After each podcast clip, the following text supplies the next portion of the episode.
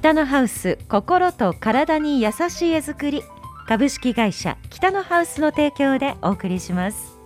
スタジオには北のハウス住宅事業部神奈川さんにお越しいただいています。よろしくお願いします。よろしくお願いします。寒いですね今そうですね今日ちょっとなんか冷えてますね。日ねでも太陽ないとねそうですね。最近なんか晴れた日っていうのがなかなかないので曇り空でちょっと気持ちもうん。少しどんよりしがちですけど、でもこれからなかなか暖かい日っていうのは少なくなってくると思うんで徐々にちょっと体として慣れていかなきゃいけないかなと思いますね。そうですね、はい。さて神奈川さんの野球シーズンは？はい。野球シーズンはもうはい。だいぶ前に今年は終わってますね。じゃあその後の体は何もせず？そうですね。今年正直全然走ってないです。なんか走ります走ります詐欺ですね。とうとう秋になり冬になろうかっていう。あもうそうですね。あの寒くなってきたんであのあいきなり走ったりすると困るので今年は控えようかなっていう理由付けを今させていただきます。体一番ですからね。そうですね。怪我しちゃいけないですよね、はい。怪我したらまずいんですよね。はい まあ、その野球シーズン神奈川さんも今年は終わったということですが、はい。まあ、プロ野球はもうあと少し。そうですね。あと残るところ30試合弱ぐらいのチームが多いのかな。うん、そうですね。残り試合ちょっとあの各球団頑張ってはもらいたいとこではあるんですけども。はい。そんな中で今日ははい。神奈川さんの注目の選手をピックはいアップしていただこうと、そうですね、あのーなんだろうな、何年前になるのかな、まあ、もうもうちょっとするとドラフトのシーズンになるので、はい。まあ、ドラフトの、あのー時ってなんかいろんなドラマがあったりだとかあのプロ行きたいって言ってた人が実は行かないで大学行ったりだとか、うんうん。でちょっと今あの気になってる選手というか、まあ、ずっとその、まあ、高校時代から気になっていた選手がいて。あのちょっとコアなところになるんですけど、はい、あの去年、えー2019年にドラフトで入った西武に入った岸潤一郎選手って人なんですけど皆さんご存知の方多いのかな？高校の時はですね、えー、と明徳義塾高校、うん、はい。あのーで、えー、と4番。ですご1年生から、えー、と4番で入ってて。いいやはい、でずっと,、えー、と甲子園出場も4回かな？3年間で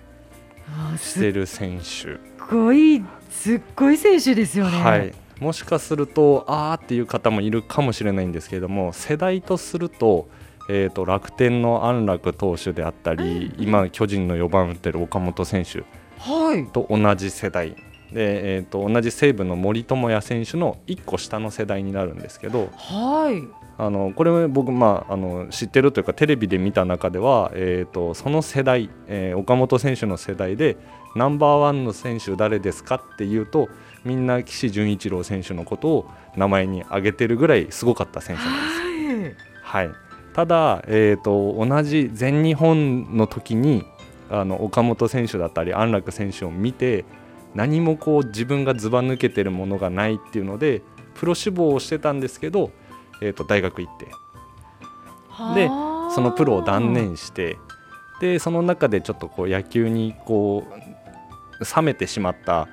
部分あのちょっと怪我をしたんですよね。うん。うん。でも何かのこうきっかけで、えー、とまた野球がやりたいってなって、えー、と四国のアイランドリーグか独立リーグで、えーちょっとその時にし肘の手術をしたのでピッチャーはできないんですけど、うん野球がやりたいってことで、えー、と独立リーグに行ってその後に2019年に、えー、と8位指名で西武から指名受けてプロにっていう形でこう紆余曲折あった中で来たその超エリートで進んできた中で挫折を味わってまたさらにそこから、えー、と日本プロ野球リーグに行っていうのですごくなんかこうなんか苦労を感じるというそかうですね。でも知っている人は、はい。とうとうあの選手がプロに入ったっていう、はい、なので僕もよく、あのーまあ、ドラフトだとかをよく見てて、まあ、高校の選手は見る機会が多いので、うん。あの夏の選手の名前がポンって上がるとすぐ分かるんですよね。そうそう。でたまにこう大学社会人って見てた中であの高校の時注目してた選手って意外と僕覚えてて、うんうん。あれこの選手と思ってあの社会人とか大学でえーと、こう検索するとあやっぱりあそこの高校の選手だっていうので戻ってきたのですごく嬉しかったりとかあどんなんなって出てくるんだろうってよく思っててで岸選手がどこ行ったかなってよくこう追ってはいたんですけど、はい、でそれで西武に入った時にはなんかすごくこうなんか嬉しくて、うん、でその選手が今すごくこう野手として活躍してて、ねまあ、今季はまだホームランだとかっていうのも少ないんですけどあの今1軍で一緒にあのこう高校の時やってた森選手だとかあまあプロでいるその岡本選手だとかと同じ今ラインに立って活躍してるんだなっていうのがすごく嬉しくてあの個人的にすごく注目して見てる選手の一人なんですよね。はい。はい、なのであのこのラジオを聞いてちょっと見てみようって思った方いればすごく嬉しいんですけど、ドラマがありますね。そうなんですね。本当なんかあの一人一人見ていくとすごくあのドラマがあるのでもうなんか、うん、チーム全体っていうのもそうですけど一人の選手にピックアップしてみると、うん、なんかすごくこう面白いですしなんか思い入れがそうですね。はい出てくるのでまあその今だとまあ帯広だと、まあ、日ハムの試合が、まあ、メインで放送されてますけど、うん、日ハムと西武がやった時とかに、うん、その岸選手だとか、まあ、僕ずっと好きな森友哉選手が出てくるとちょっと頑張れって見ちゃうんですよね。うんうんうん、はいなのでそんな見方も楽しいかなと思います。そうですね。はい。気に入っている高校があって、そこの出身だと、なんか応援したくなったりもします、ね、そうですね。それもすごくありますね。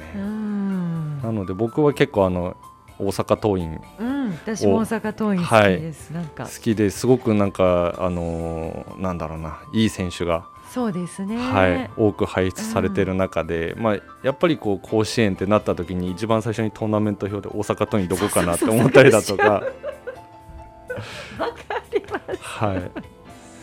そこからどこのチームでどのチームメートと一緒になるのかっていうのを見たりとか、はい、楽しみが楽しみ方っていろいろありますもんね。そうですね。なのであの、まあ、自分の野球シーズンは終わったのと、うんうん、まあ、あとプロ野球これから佳境に入ってくるのと、まあ、いつも言ってるそろそろドラフトの時期になるのでもう今結構高校生のドラフトのなんだプロ志望届か。すごいなんか今日マニアックな話ですね。あのがこうネットとかで誰々があの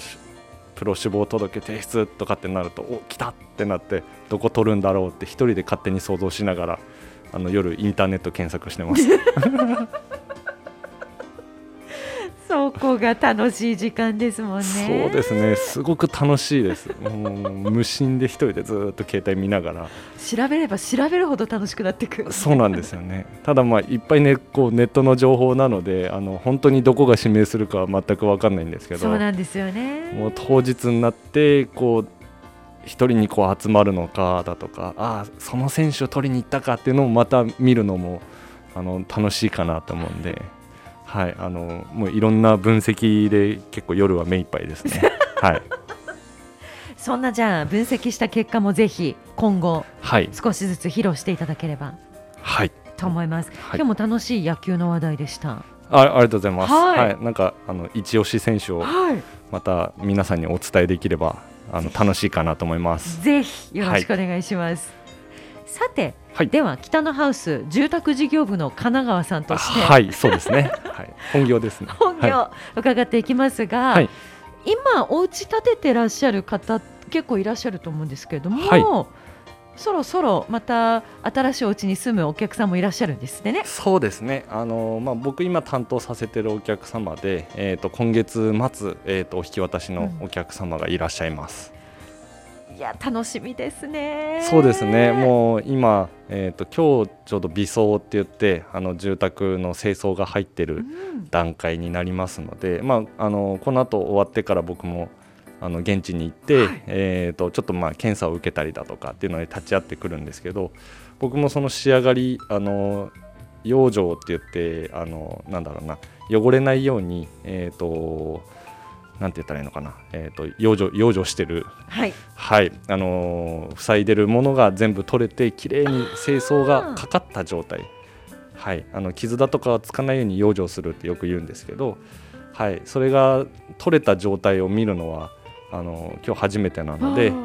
い。よいよ全貌が、はい、はい、明らかになるかなと思います。僕もすごく今から楽しみなんですけど、はい、はい、であの出来上がったらですね、まあ、あのこれから月末に向けて、えーと、清掃をして、うんえー、お引き渡しを迎える形になりますね。はい、北のハウスのお引き渡しの方法って、はい、どんな風にしているんですか？えっ、ー、とですね、まあお引き渡しとしましては、えっ、ー、と大体2時間ぐらいかかるかな。えっ、ー、とまあそのうちの30分ぐらいはですね、まあセレモニーっていうわけではないんですけども、あのまあ書類の取り交わしであったりだとか。これから、えーとまあ、僕らの方で管理してたものをお客様にお引き渡しするので、これからのお家の付き合い方も含めてご説明させていただきます。はい。そのお家の付き合い方って、はい、どんなものがあるんですか？えーとですねまあ、大きく言うとですね、まあ、一つは、えーと、お家っていうのは、えーとまあ、建ててる時から、まあ、木材、えー、工場で乾燥させた木材を使って建ててはいるんですけどまだまだ完全乾燥というか収縮って言ってこう縮む動きっていうのはえーと、大体ですけど建ててから12年ぐらいが一番大きくなるんですよ。はい、で、えーと、よく冬場だとかこれから冬に向かっていくんですけども冬ってこう外乾燥注意報ってあの湿度が少なくてもカラッとして、うんうん、えー、っていう時期が来ますのでそういった時に、えーと外からの乾燥っていうのはなかなか防ぐことは難しいんですけどもお家の中、えー、構造躯体に関してはですねあの中に関してはあの加湿器だとか湿度を上げることでその収縮を少しこう和らげることができるんですよね。で、えー、収縮すると何が起きるかと言いますとよくこう皆さんお家でも見たことある壁と壁の角の部分がこう隙間空いてたり。はい、はい、あれっていうのは、えーと、中の構造材自体、えー、柱と柱でえー、収縮が起きて止まってる釘のところがこう引っ張られるので表面にあるその石膏ボードっていうのがこう引っ張られて隙間ができてしまうんですよ。で要はそれをぐっと乾燥さあの収縮させるか、えーと、湿度を、うんと、入れて和らげてあげるかっていうのが、えー、12年の、えー、一冬二冬はすごく大事になってきます。それをやらないとぐっと開いてしまうってことですか、そうですね。要は外からの乾燥と中からの乾燥を一気にぐってやってしまうと開きが大きくなってしまうので、うんうん、なるべく、えーと、湿度をあの保っていただいてで、まあ、北海道ってどうしても湿度のない地域なので、あのー、正直今24時間暖房の中で何もしないと多分湿度って20%ぐらいまで落ちちゃいます。はいうん、でえーと、お家の方で適してる、えー、構造躯体に関しては適してるのって大体40%ぐらい。結構保つのが実は難しかったりするんですけど、うんうん、えーと、加湿器だとかあとは北のハウスであれば幻の漆喰。えー、あれに関しては調湿効果がありますので、はい、あの壁にこう霧吹きをかけていただいて湿度を上げていただくっていうのが大事になってきます。はい、なのであのなんて言ったらいいかな。うんと、北のハウスでは、え、2年点検と称しましてあの2年間のアフターサービスあのさせていただいてます。で2年間に関しては、えーと、3ヶ月1年2年と,、えーと、定期的に訪問させていただいて、えーと、そういったクロスの隙間壁の隙間だとか、えー、先ほど言った木材が動くことによって中のドアっていうのも動きやすくなります。はいはい、なので窓がちょっと閉まりづらいよとか、うんうん。えーと、リビングの扉がちょっとこう下少しこすってる感が出てきたかなっていうのは12年目が一番起きやすいんですよ、ね、あそうなんですね、はい、なのでそれをお伝えしてないとあれって結構あのー、よく聞くのはうちの家すぐもう傾いちゃってって言われるんですけど、実はあれは建ててすぐが一番起きやすいんですそういうことなんですね、はいでそれをなるべく減らすために、えーと、湿度を保っていただく。っていうことがすごく重要になってきます、うん、まあ、人間にとってもいいくらいの湿度を保てば、はい、お家にとってもそうですね。いいってことなんですね。はい、ただ北海道の住宅実は矛盾するところが僕らも話してて1個ありまして、今言ってた、えーと、人に対しては湿度あった方がよく、はい、ウイルスをこう死滅させるだとかっていろいろな説があると思います。で今言ったように木材にもいいんですよねで今度うんと湿度を上げすぎてしまうと今度は窓に結露が起きやすくなってしまいます、はい、難しいところですね。はい。なので今の話を聞いた中で人間にも木材にもいいんだったら湿度目いっぱい上げちゃえばいいんじゃないか、うんうん。ってなるとうんと例えば換気を止めた状態空気動かなくして加湿器ガンガンやってると50%とかまで持っていくことは可能なんですけどそうすると今度窓全面に結露が起きてしまったりするのであとはそのお家の住まい方にもよるんですけどもしっかりとした換気、えー、今24時間換気って常にあの換気している状態であったりだとかあとはその、まあ、空気を常に動かしていただくっていうのと湿度の調整をしていただくことが必要かなと思いますね。はい、はい、難しい。結構難しいんですよね。なのであのあとはそのカーテンとか、えー、ブラインドロールスクリーンとかっていうカーテンの種類にもよるんですけど、うんうん、あの湿度をうまく40%とかにしててもカーテンとかって意外とこう窓の空間をこう塞ぐ要因になる。本当はずっとカーテン開けてれば湿度あの空気も動いてて、えーと、結露起きづらいんですけどでも家の中丸見えになっちゃうのも嫌ですよね、はい、なので皆さんカーテンはされるんですけど、はい、えーと、湿度が少なくてもその中がこう空気動かなくなっちゃうと結露しやすくなるので、まあ、そういった部分で少しカーテンを、まあ、うんと開けるっていうのもそうですけどあとはえーと、僕らよくその窓の結露っていうので2種類あると思ってるんです。はい、でえーと、どんなに断熱性のいいサッシを使ったとしても正直窓下、えー、5センチから10センチ、えー、っていうのは絶対汗をかいてしまうんですよね。うんうん、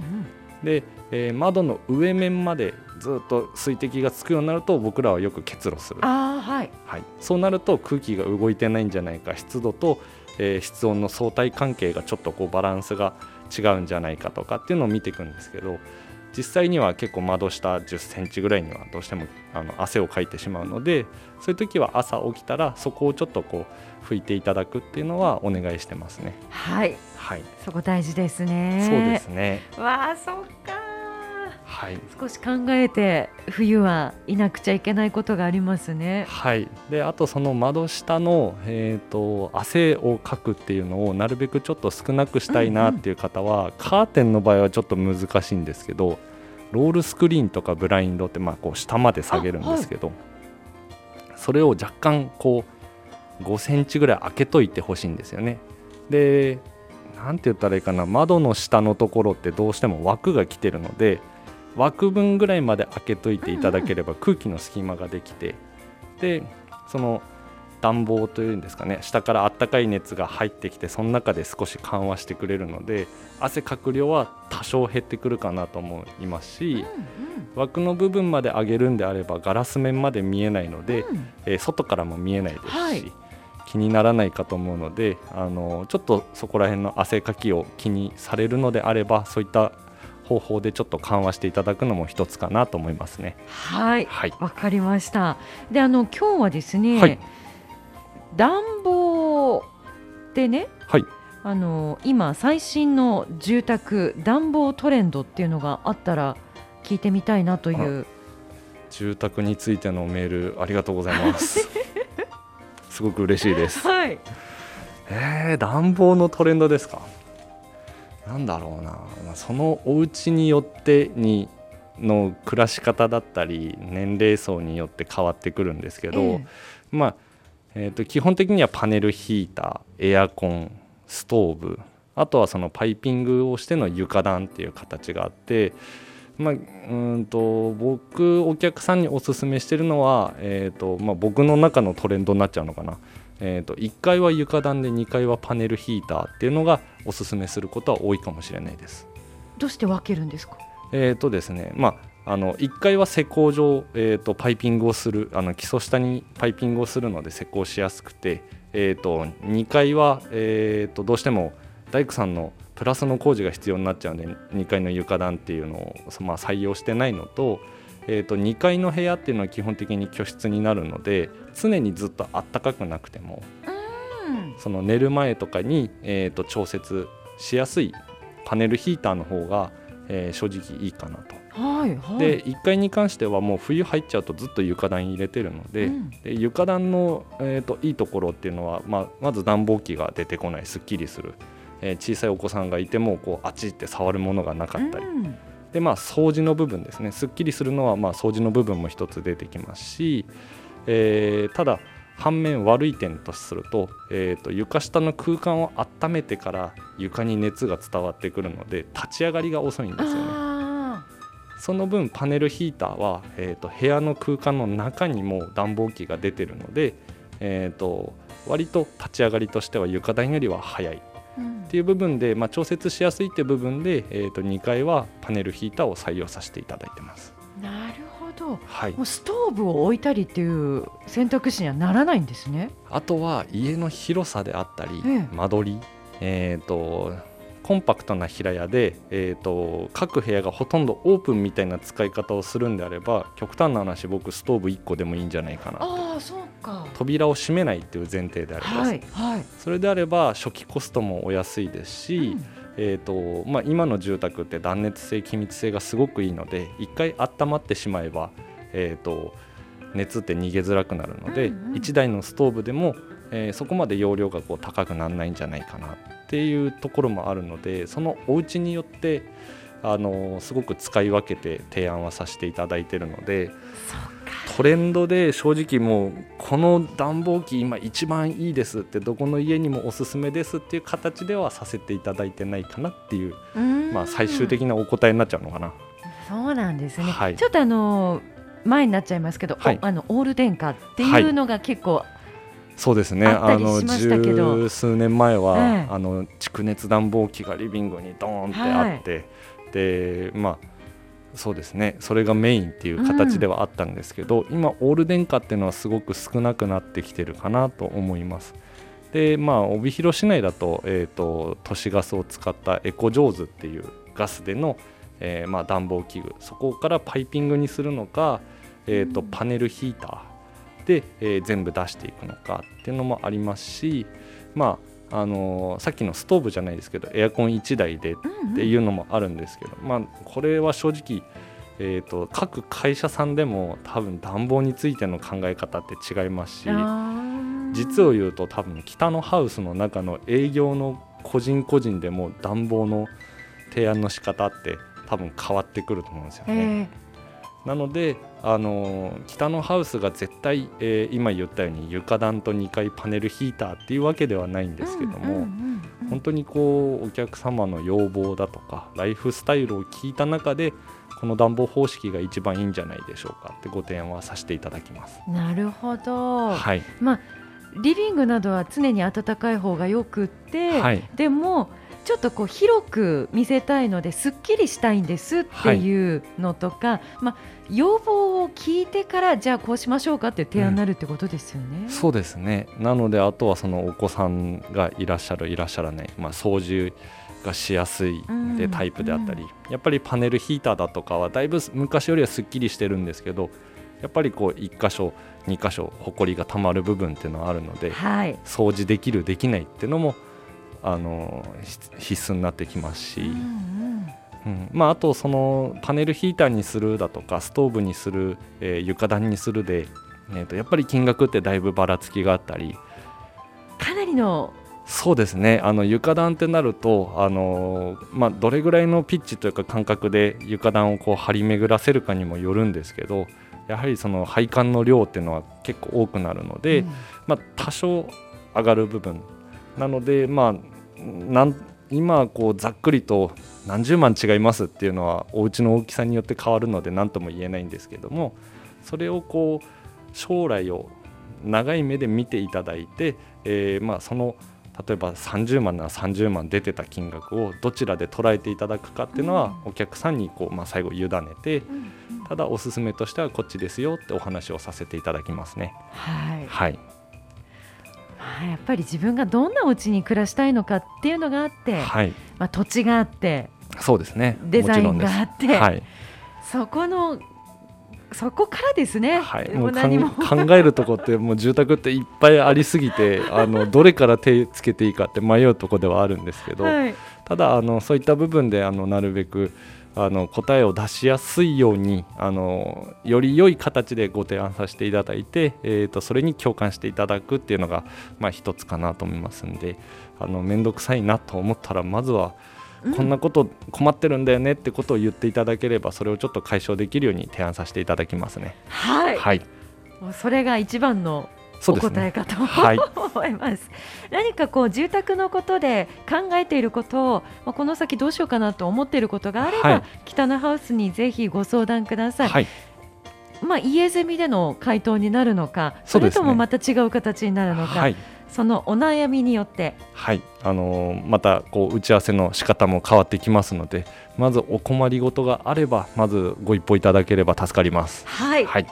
えっと、モデルハウスの公開についてはいかがですか、今？はい、あの変わらずですね、えーと、予約制を取っておりますので、えーと、土日になってくると,、えーとまあ、その日っていうのもあの可能ではあるんですけども、もしかするとご希望の時間帯添えない場合がありますので、あの見たいなって方はお早めにご連絡いただけると助かります。はい